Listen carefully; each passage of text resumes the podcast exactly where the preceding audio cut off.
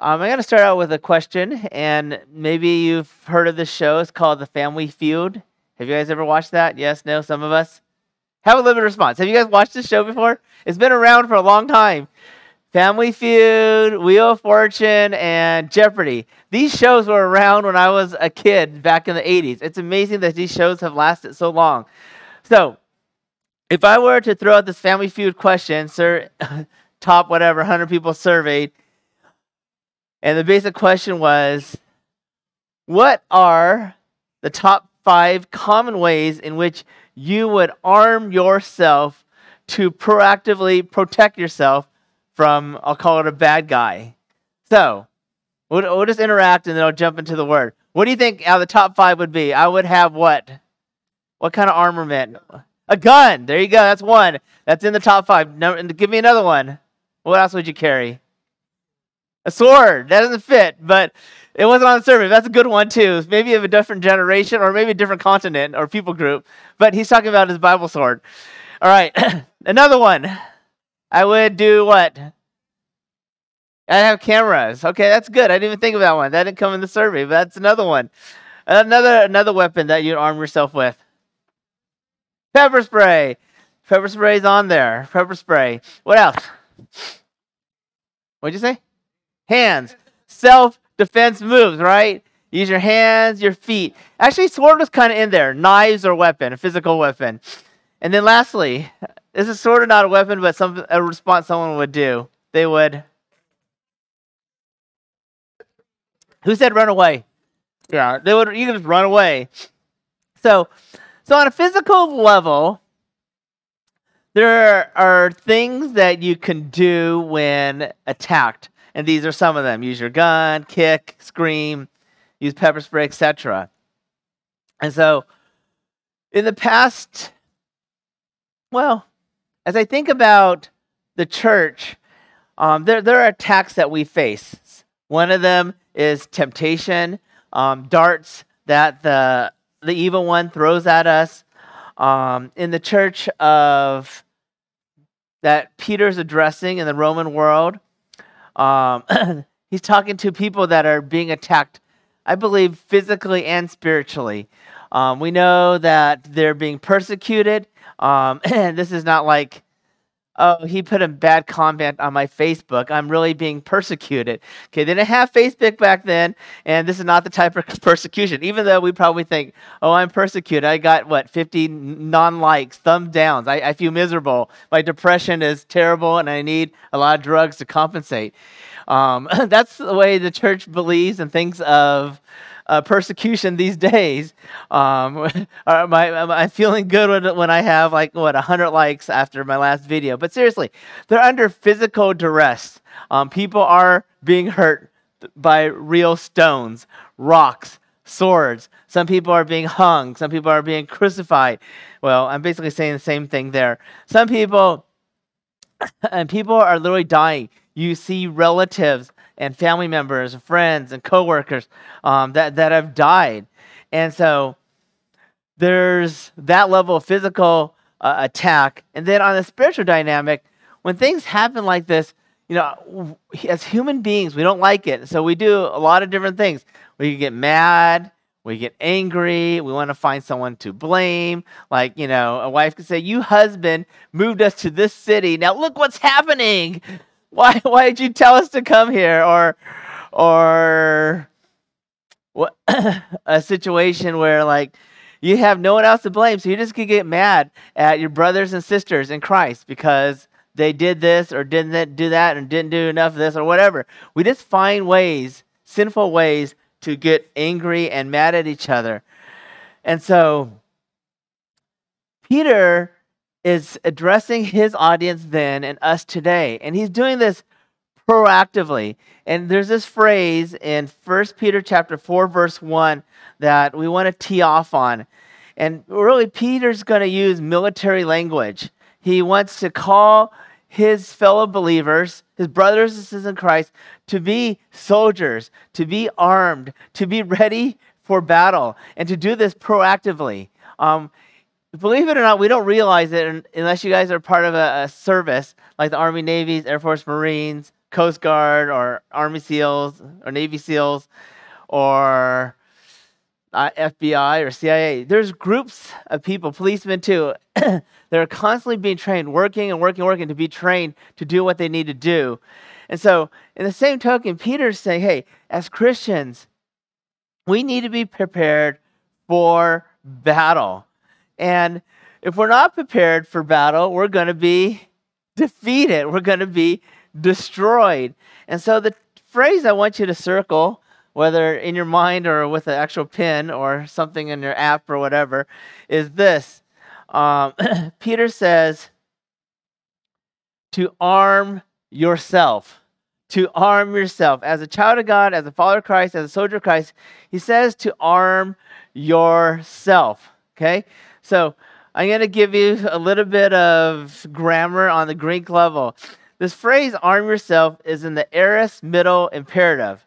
Okay, what am I talking about? When we th- see the phrase aorist, it refers to things that are done in the past. So, in other words, he's saying to his audience, Peter's saying to his audience, in the past, you've had this ongoing progression of preparing and arming yourself in the past. He's not saying, I want you to do this down the road, or I hope that you do it. the idea, arm yourself, you've been in training all along. Um, and, and there's a middle voice. It says, in the phrase arm yourself is not a passive or active voice, it's a middle voice.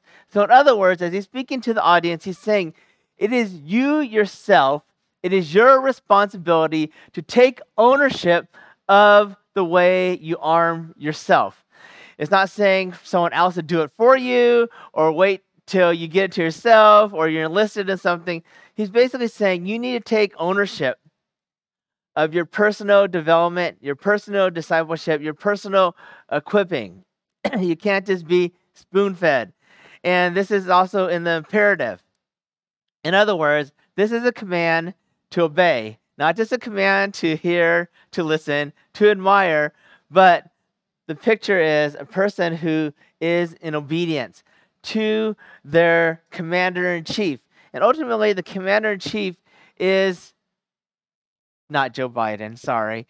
It is, and it wasn't President Trump. The commander in chief that we're talking about is the Lord Jesus Christ. Um, we just need to get that crystal clear.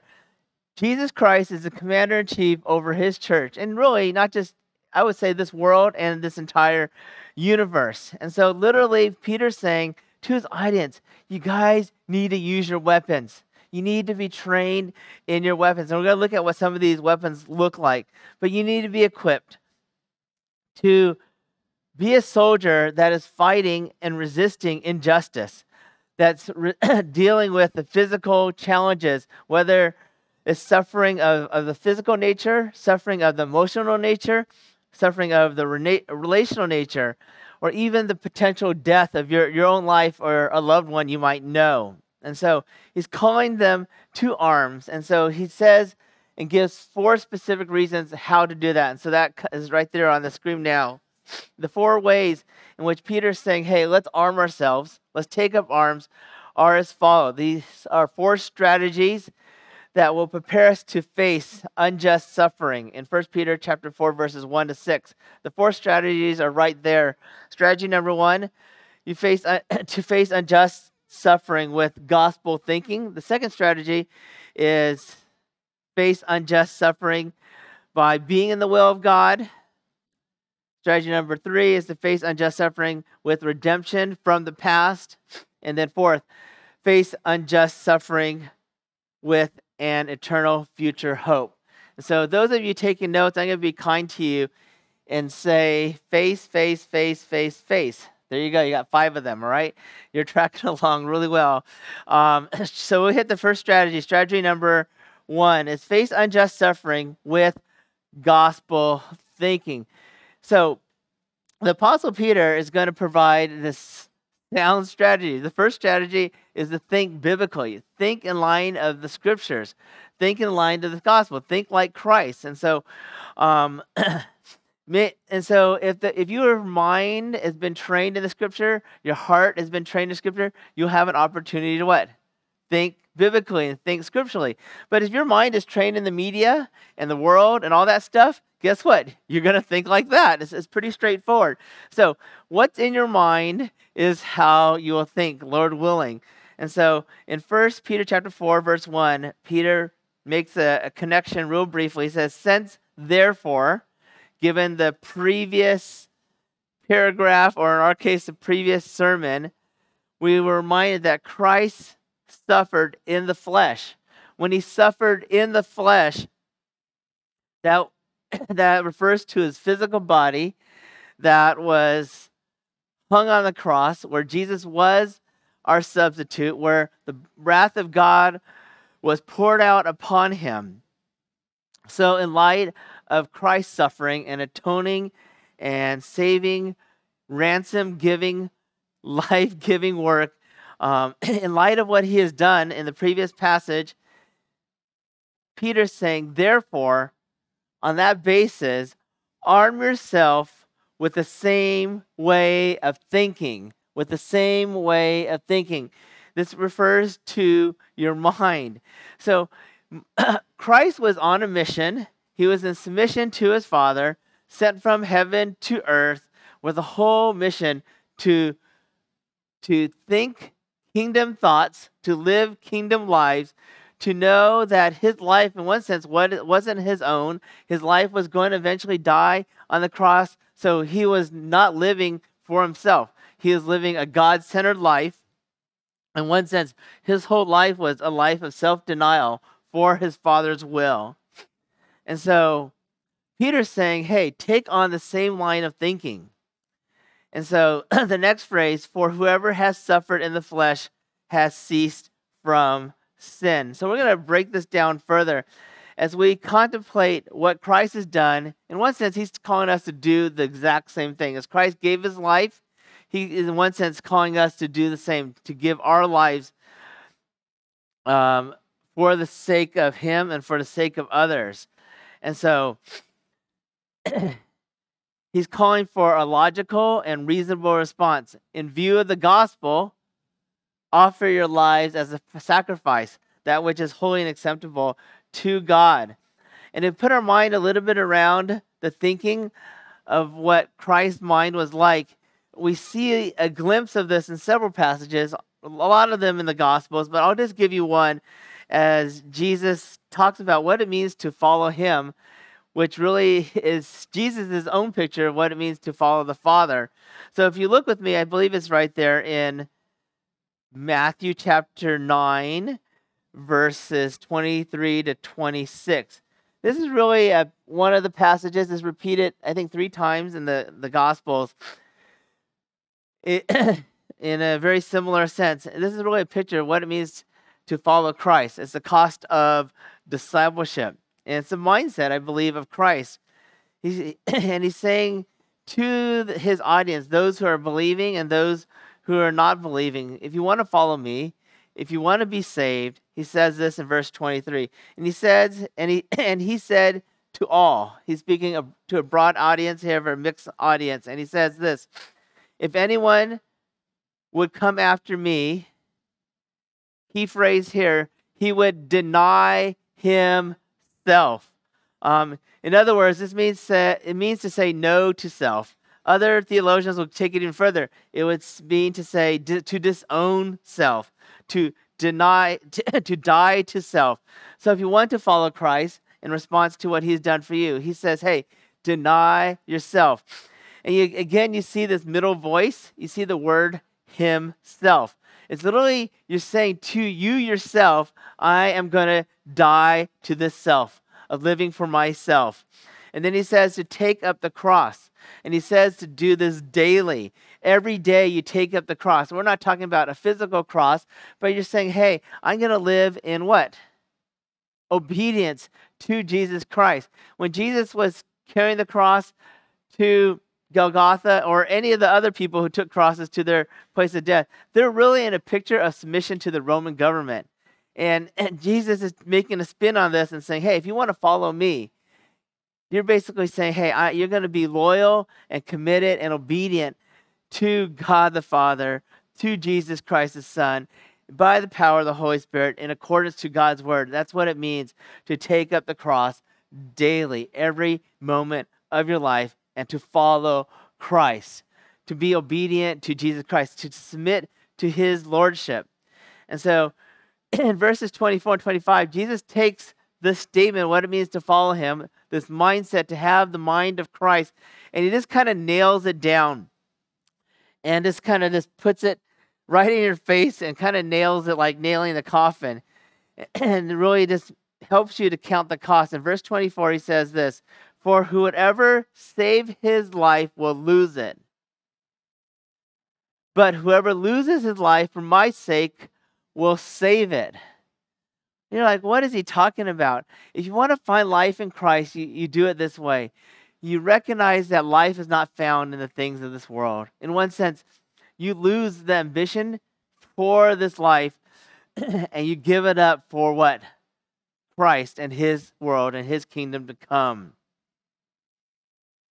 Um, verse 25, he says, What does it profit a man if he gains the whole world and loses or forfeits himself? Or in other translation, it says, forfeits his soul. So here's another picture. Jesus saying, You know, are you willing to follow me? Are you willing to count the cost? And he takes a, an extreme example one person who gains the whole world. And I've shared this in different settings. You can just imagine this. You know, you're, you're a kid going through school and you get 1600 and you ended up you end up at Duke and you graduate top of the class, you get hired into a top company, and you end up going to Google one day, not Google, Apple, that's moving here, and they're just putting this billion dollar building, and you just climb the corporate ladder, and you're like at the top of the Apple world, and you buy all of Apple, and you buy all of every other company around the world to the point, guess what? You don't need Bitcoin anymore. You actually own the whole world. What value of the whole is it to have the whole world? Yet forfeit your soul. And Jesus says, hey, if you want to follow me, you need to count the costs in this way. You need to forsake what the world offers and recognize that I am the greatest treasure. Jesus Christ is the greatest treasure to follow. And it's true. It is the greatest treasure because what? You'll inherit not just the earth, you'll be part of God's glorious kingdom one day and so much more. And then verse 26, um, Jesus takes a little further again. He says, for whoever is ashamed of me and my words, of him will the Son of Man be ashamed when he comes in glory, in the glory of the Father and of the holy angels. There will be a day when Jesus comes and he'll return. And for those in him, those who believe in him, he'll take home. And those, and one day he'll also judge the living and the dead. And so We'll look at this later. There's another passage that talks about the great white throne judgment, and we'll look at what that means. But hold your thought there. We'll keep going on. So, going back to initial question, as you face unjust suffering, persecution, even death, how are we arming ourselves? Have we put on the mindset, the thinking of Christ? that we would give our life for him, for his glory, for his king, kingship, as we live in obedience to him. And so Peter's basically saying, hey, in order to put the mind of Christ in place, to be ready to deal with unjust suffering. He says you need to know the gospel, you need to apply the gospel, and you need to live in light of the future. First Peter and especially Second Peter is highly eschatological. In other words, it's always looking forward to the future and Christ's return and future judgment. So Peter's going to take this future implication of the gospel and he's going to use it as a means to minister to us here and now in our suffering. And so John MacArthur makes it pretty simple. He says, hey, the Christian life is basically this. As you think about your own well being or, or not, he says the worst that can happen for a believer suffering unjustly is death. He says that's the worst thing. But at the same time, and that is the best that can happen because death means the complete and final end of all sin. In other words, Peter adopted the same mindset of the Apostle Paul. To die is gain. To die is gain. To live is Christ. To die is gain. I want you to know when I think of most of Christians I know, not many of them think this way. Most of us think I just want to preserve my little life, and if I don't, I want to do everything possible not to die. But this is a, a reality of the Christian life. Um, in one sense, we're already dead. We're living on borrowed time, and God has sent us on a mission for how many days, months, and years He may give us a, to be a part of His great rescue mission. And He's, in one sense, saying, Don't waste the life that I've given you. You're, in one sense, you're already dead, but I've given you time. But know that to die is to gain. And and if you understand that what Jesus is talking about, in one sense, more pain is greater gain in the life to come. When I say pain, suffering for Christ, suffering for the gospel, um, that is the Christian message. And but he says, he says this also as he addresses to the audience. He wants to remind them that in one sense they are dead in Christ.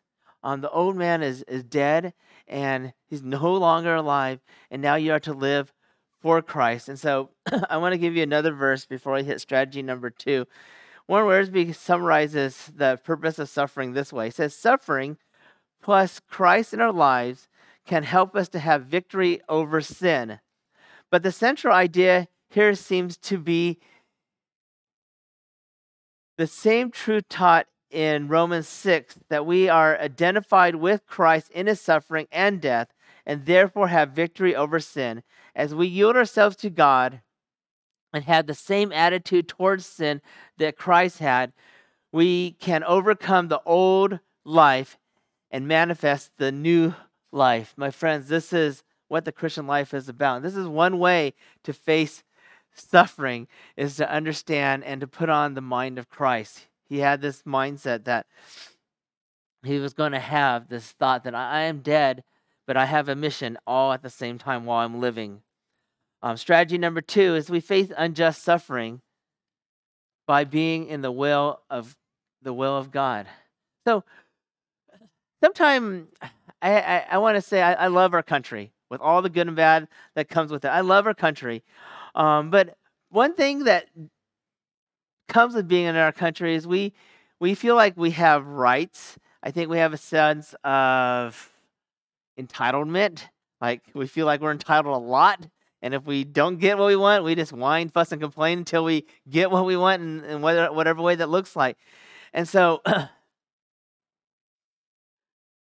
as you think about suffering, it doesn't, in the in American life, it doesn't uh, coalesce very well. It's actually in opposition to each other in many ways.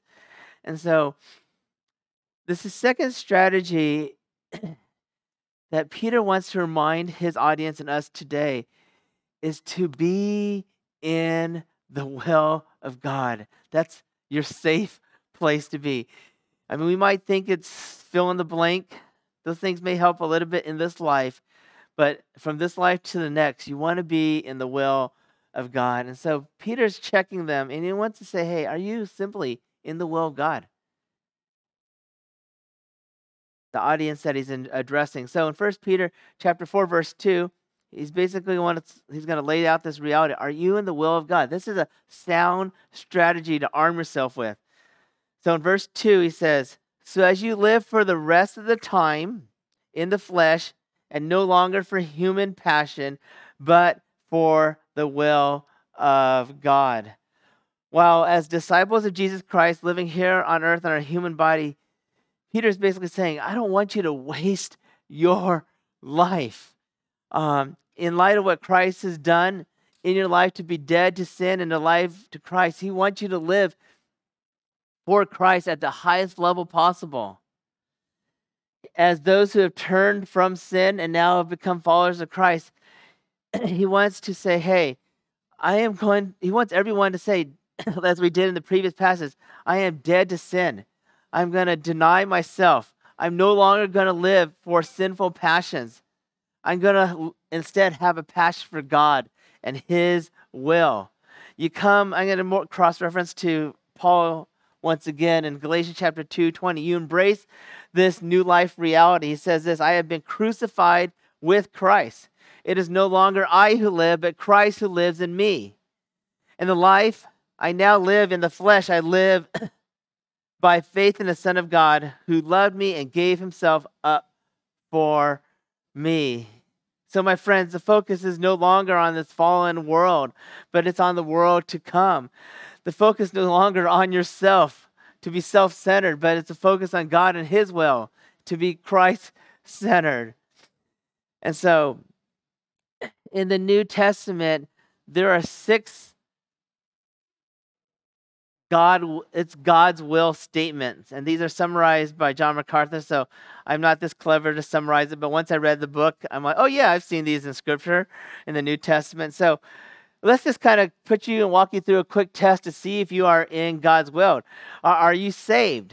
Um, Christ desires that all people, rich, poor, black and white, and everyone else, um, would be saved. The cross of Jesus Christ, His atonement on the cross is for all people. And so he says in 1 Timothy chapter 2, verses 3 and 4, it is good and pleasing in the sight of God our Savior, who desires, this is God's will, who desires all people to be saved and to come to a knowledge of truth. I understand in different cultures, we think our culture is it, whatever it may be. And maybe you, you, you've been a part of a church that it's this culture. And sometimes we're ethnocentric in that. I want you to know that is sin, my friends. The gospel's for all people, not just your one particular culture. I mean, the hope is as people come to Christ that we have a, a culture that's gospel centered, that understands we're a church for all people. So if you're in God's will, you are saved.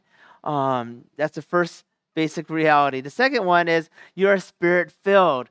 In Ephesians chapter 5, verses 15 to 18, the Apostle Paul says in Ephesians, Look careful how you walk, not as unwise, but wise, making the best use of the time because the days are evil. Therefore, do not be foolish, but understand what the will the will of the Lord is. You can underline, circle that part. If you want to know that what the will of the Lord is, is this: do not get drunk with wine, for that is debauchery or waste. But here's the positive command: but be filled with the Holy Spirit, be controlled by the Holy Spirit. This is not extreme perspective of the Holy Spirit where I'm supposed to go in a wild frenzy and be slain and fall over on the ground. No, it's really to yield yourself to the direction and prompting of the Holy Spirit in accordance to God's will, God's word, and His will. Um, number three is to be sanctified. God's will is to be sanctified in First Peter, uh, excuse me, First Thessalonians chapter four, verses three to seven, it says this: "For this is the will of God." You want to know the will of God? It's found. It's right here. Your sanctification, that you would be set apart, that you would be holy, living for Jesus and His will, that you abstain from sexual immorality, that each of you know how to control his own body in holiness and honor, not in the passionate lust like the Gentiles who do not know God that no one transgresses and wrong his brother in this matter, because the Lord is the avenger of all things. As we told you beforehand and solemnly warned you, that God has not called us for impurity, but holiness, or but for our sanctification. So this is God's will. Another way, another place where we see God's will is in Colossians 3, Ephesians 5, Ephesians 6, and 1 Peter chapter 3, chapter 2, verses 3 to 5. And it's God's will to be in submission, in submission to God Himself. Um, and then he lays out what it looks like in the family that as a family that we are submitted the father is submitted to christ himself the son i mean the wife is submitted to to christ and the children are submitted to christ and there's this umbrella of authority and submission and obedience um, I understand our culture says different things. Let's rebel against authority. And even there was a shirt brand back in the day that was, oh my goodness, my brain is forgetting. But uh, the whole agenda was to basically rebel and to do crazy things and to hate authority. But Jesus says, hey, my will is not that way. I want you to align yourself to my will. And to submit yourself under my design. He says he addresses the family, the home, and also the workplace, and also the government to submit in those pictures under Christ's lordship ultimately. And then number five is God's will in Christ that we would suffer. This is really the first First Peter is a whole book on suffering in Christ. In First Peter chapter 4, verses 19 and 5, verse 10 specifically, we have you get a little bit here. It says, Therefore let those who suffer according to God's will entrust their souls to a faithful creator while doing good. And after you have suffered for a little while, the God of all grace, who has called you to his eternal glory in Christ, will restore, conform, and strengthen and establish you. So that's a, a fifth way to know if you're in God's will. Number six, uh, it is God's will to say thanks or to give thanks to Jesus Christ in all circumstances. In 1 Thessalonians chapter 5, verses 16 to 18, Paul says here, rejoice always, pray without ceasing, and to do what? Give thanks in all circumstances. For this is what? The will of God in Christ Jesus for you. It doesn't say give thanks in some circumstances or the circumstances that are most favorable to you. He says give, give thanks in all circumstances. Understanding what? Jesus Christ functions in this way. He rules the world. I said he's the commander chief of the world, and he's working all things good together for those who love him. So he's basically saying, I'm going to take the good and the bad and work it out. And so, because you know God is operating on a grander level, we can say and give thanks in all circumstances because we know and we follow a good God. And I'll say with a footnote that allows bad and evil in this world for a number of reasons. That's a longer discussion, but we're happy to talk about that as a community. Um, but we'll leave that at that for now. But the command here in being God's will is to give thanks. And so, so quick summary: How do we face unjust suffering. We, we had the mind of Christ. We want to think biblically, and we want to be in God's will. The third strategy, the third strategy is this: face unjust suffering with redemption from the past. Redemption from the past. This is a sound strategy. Every one of these strategies, Jesus, through Peter, is trying to give sound biblical advice of how to work through suffering. Um, I, I just want to just think through, like, as a Christian, what are the things you say to people when they're suffering? I hope things get better, best wishes, good luck. Those are not good things to say. All those are terrible. Give them truth. All right? You want to give them truth. Good luck. I mean, what's that? A rabbit's foot? What, what's good luck? A, le- a, a green thing with four leaves on it? You don't want to give people that. That is not going to help them. You want to give them gospel truth. All right? And so this is what Peter is going to do. He's going to paint them a picture of what God has done in Christ Jesus for them. And he wants to remember what occurred. He wants them to remember the gospel. And he also wants to take this gospel and think through the future implications of Christ's return and future judgment. That's what's happening. This is to minister specifically to those who are suffering not four leaf clovers, not rabbit's foot, not whatever else you want to throw at people, and sign your letters best wishes. We don't want best wishes. We want a lot of God and a lot of biblical, a lot of biblical thinking in your life. And so here we go. what does it mean to embrace redemption from the past? In 1 Peter chapter 4, verses 3 to 5, verse 3 says this For the time that is past I'm going to just go this slowly, super slowly. So Peter is referring to a time that is past where the Jesus Christ died on the cross. This refers to a time that's past where you the penalty of sin was paid. So the book of sin regarding to judgment and the penalty of sin has been dealt with. Yet there is still potential danger in our present life as sin still lingers on our flesh and our human body in this world. So that's the presence of sin. I just said quickly and to clarify, the penalty of sin has been dealt with. And so that's what's being alluded to. And then he says the next phrase suffices. Um, in other words, enough time has gone by. What else? For doing what the Gentiles want to do. What have the Gentiles want to do? Well, they have lived for themselves. They live for their own flesh, their own glory. And we see this right in this passage. My friends, this is the rated R part of Scripture. It's in the Bible. Let's see what they did in their sin. Living in sensuality. This is unbridled sin. More uh, rated R parts. They ex- exercise drunkenness, orgies, drinking parties, and lawless idolatry. I'm not going to define every one of these. If you're a kid, you could ask your mom and dad what each of these words mean. You guys could go to the Theological Dictionary online and have a word study together. But all this to say is Peter's grabbing some serious language to talk about the depravity of man, to talk about how his audience, and this is what he wants to do, his audience, these Roman believers, were once living this way. And he's saying, No, you have been redeemed from that. And in your temptation and in your stress, in your stress, a lot of people either either go to Christ or what? We deal with our stress by drinking, distracting ourselves, doing other kind of things. And he's saying, No, don't go back to that life.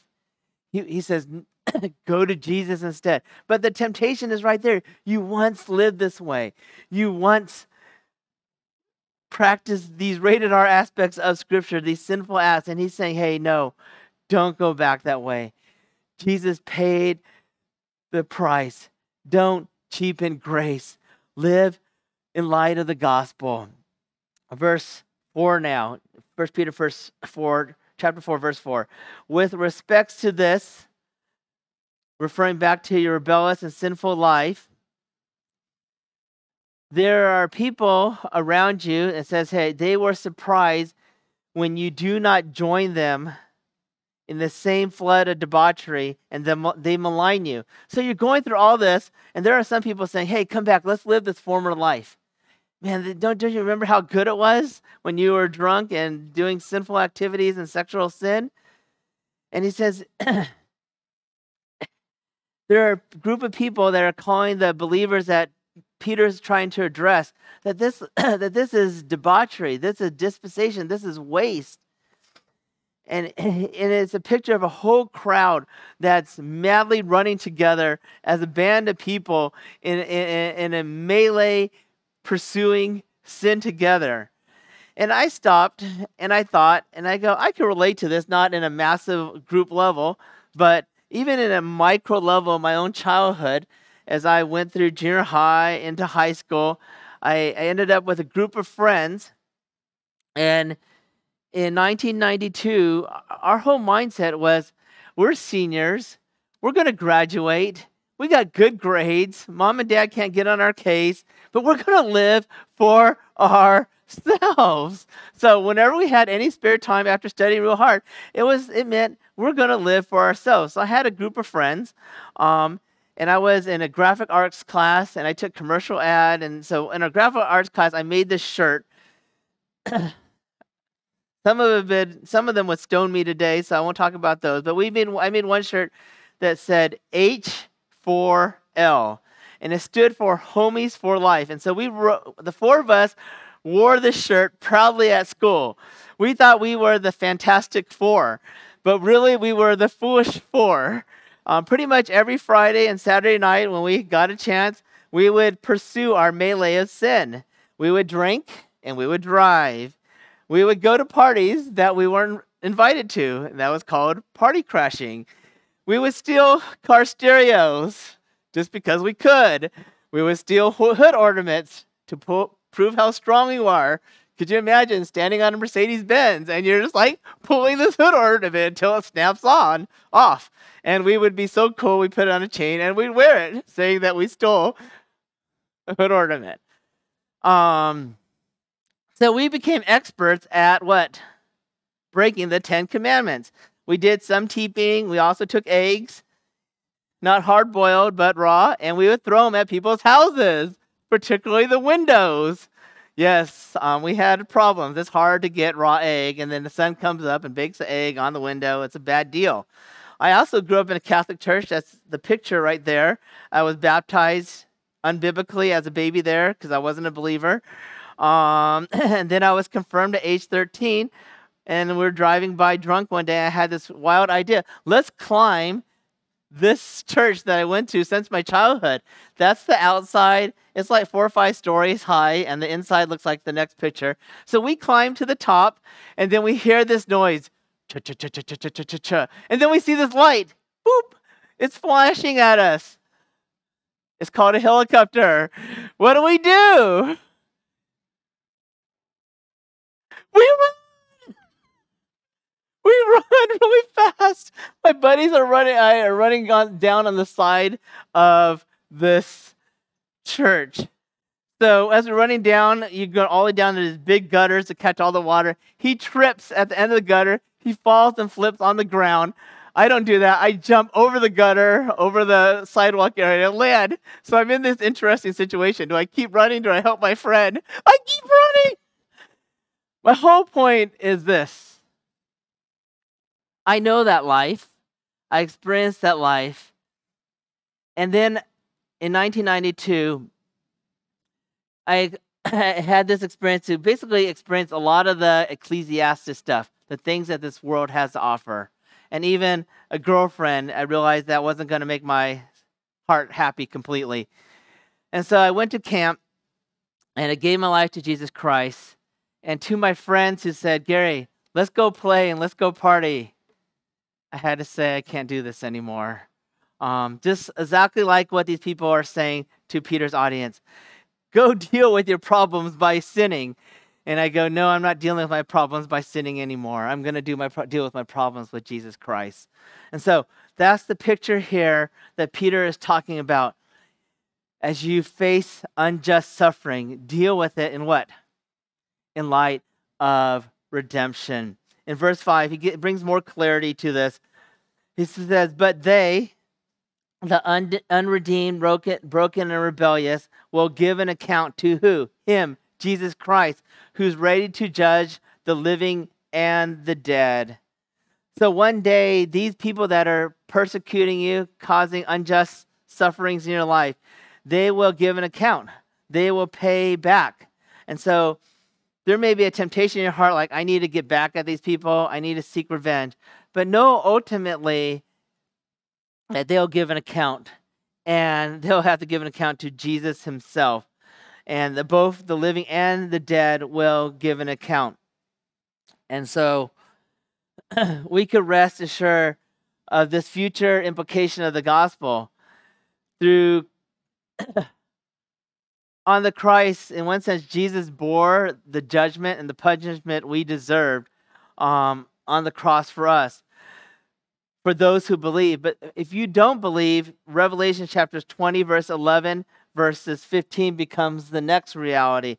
This is at the end of the Bible when Jesus comes back and he lays out the um, great white throne judgment. And just read it for what it is. You don't need to read into it, it's pretty straightforward. John the older disciple, has this vision. He says this Then I saw a great white throne, and him, Jesus Christ, who was seated on it. From the presence of earth and, and sky fled away, and no place was found for them. Verse 12 Then I saw the dead, great and small. Just think about all the people that passed away the great, Alexander the Great, and different people, and small, people of lesser stature. But it doesn't matter everyone here is at this great white throne. So they're standing before the throne, and the books were open. Then another book was open, which was the book of life. And the dead were judged by what was written in, written in the books according to what they had done. And then verse 13. And the sea gave them gave up the dead who who were in it death and death and Hades gave up. The dead the dead who were in them and they were judged each one of them according to what they had done. Verse 14 then death and Hades were thrown in the lake of fire. This is the second death. So we have a spiritual death we have a physical death and here we're talking about a spiritual death into the lake of fire. In verse 15 and if anyone's name was not found in the book of life he or she was thrown into the lake of fire forever. So, those who inflicted unjust suffering on other people will ultimately be judged one day. That's for sure. That's a given. And you can rest in that as you suffer for your whole life and you want injustice. Understand that God will settle all accounts in the end. And so, real quick strategy number one is to what? Put on the mind of Christ, think biblically. Strategy number two, make sure you're in God's will. Because if you're in God's will, guess what? You have a future hope and eternity. And you also know that the reality that going back to sin is not going to be better. And those who have persecuted you, guess what? They will be dealt with by God Himself. And that leads us to our last strategy. Strategy number four face injustice with an eternal hope. This one verse here, verse 6. Um, arm yourself with a genuine and secure eternal hope in Christ Jesus. Peter wants to remind his readers and us today the best way, one of the best way to face unjust suffering and even potential death is to know that what we are experiencing now, a pandemic, and maybe future down the road, and what they're facing is what? Literally their very lives under high duress. This is not the end. They might think it's the end. And I think of a lot of people who felt like the pandemic was the end and they're acting that way. It's the end. It's the end. It's all over. Everyone's going to die. I know some people died, but Jesus is saying, hey, it's not doomsday then. Um, for all of us, then and today, though terrible things are happening now, there is a future day where we will have ultimate victory, where we will escape judgment because of Christ's substitution on the cross, and we will what? Experience glory forever, for eternity. It doesn't get any better than that. And so he's reminding that this pain that you are experiencing is, is what Paul also says as momentary light affliction comparison to the weight of glory that you'll experience one day. I can't wait till that one day. Some of us think that one day is after graduation or after I get married or it's retirement. No, the one day is when you come home, back home, when you see Jesus Christ and when you're in a perfect fellowship, when there's no sin and when there's no conflict, when there's perfect unity, and where's the best dining experience that you'll ever enjoy, even though we enjoy the appetizers here in this life, whatever it may be sushi, tacos, whatever. Those are good appetizers, but it doesn't compare to the banquet that you will enjoy one day. So, in verse Peter chapter 6, it says, For this is why the gospel, the good news, the best news of all, was given knowing that Jesus Christ died in our place as a perfect substitute, was preached. This gospel was announced, communicated, communicated to those who are reading, those who are alive, and also those who are not physically alive. We see that in the next phrase, even to those who are dead. There are dead people that heard the gospel, that responded to the gospel, and we know that these people who martyred, that were in the gospel martyred, that died for Christ, guess what? They will be in heaven one day, and that's encouragement. And then the last phrase, and that through that through judged in the flesh, the way people are, basically, people are judged physically and they will die. The end hope after we die is that they might live in the spirit the way God does. Understand that God is spirit, and this is the way God function, functions and exists. He did a lot to readjust himself to function in our physical world, but he says for those who responded to the gospel, those who are dead and who respond to God, they will live in the spirit the way God is, does. This is another simple way to say what? He'll go to glory and they'll be in heaven. Um, in Hebrews chapter 12, verses 22 to 24, this verse was just so encouraging to me. I haven't read this verse for a long time, but in Hebrews 22, 12, 22 to 24 says this. But You have come to Mount Zion and to the city of the living God, the heavenly Jerusalem, and to innumerable angels in festal gathering. Verse 23 is key. And to the assembly of the firstborn who are enrolled in heaven. Some of us get really happy. I got my kid enrolled into this school. But no, these people are enrolled into heaven. That is way better than this school and that school district, even though you think that school district is heaven. No, being enrolled into this school district, the heavenly school district, is the best. It doesn't compare to any of these other school districts that you think you need to get your kid into. So these are the firstborn who are enrolled into heaven and to God and to the judge of all. And here's the key phrase and to the spirits of the righteous made perfect. Those are believers that have been given Christ's righteousness, that have been made perfect, fit for heaven, and to Jesus, the mediator of a new covenant. So this is a hope for the believers who are, who are being who are persecuted. This is a hope for those who are dead in Christ that one day they will be what? The spirits of the righteous made perfect. Whew, this is good news. And so this is where you can say, "Hey Gary, this is great, but it's not doing me any good." And for some of us, it may not be doing any good for a couple reasons. One, you haven't trusted Jesus Christ as your Savior and Lord. Two, you know your Christian life theoretically, but your life and what you know in your mind hasn't hit the level of your heart. In other words, the tires of your faith haven't touched the road of life. It's not working in your life because it's all theoretical. So he's saying, hey, to his audience and to us today, if you want to live out the gospel, you need to get a grip of the gospel by trusting in Jesus Christ and then not just believing Him for salvation, but also living this faith out in your regular, everyday life and not be, I don't know, hijacked mentally by the media and other things, but you're going to say, hey, I'm going to think biblically. I'm going to live in God's will. I'm going to live in right in light of redemption and I'm going to place my hope and trust in this life now in the life to come. Hey, do I need to say any more for a communion message? I don't think so. Everything there is ready there for you to remind yourself of the communion, of the Lord's Supper.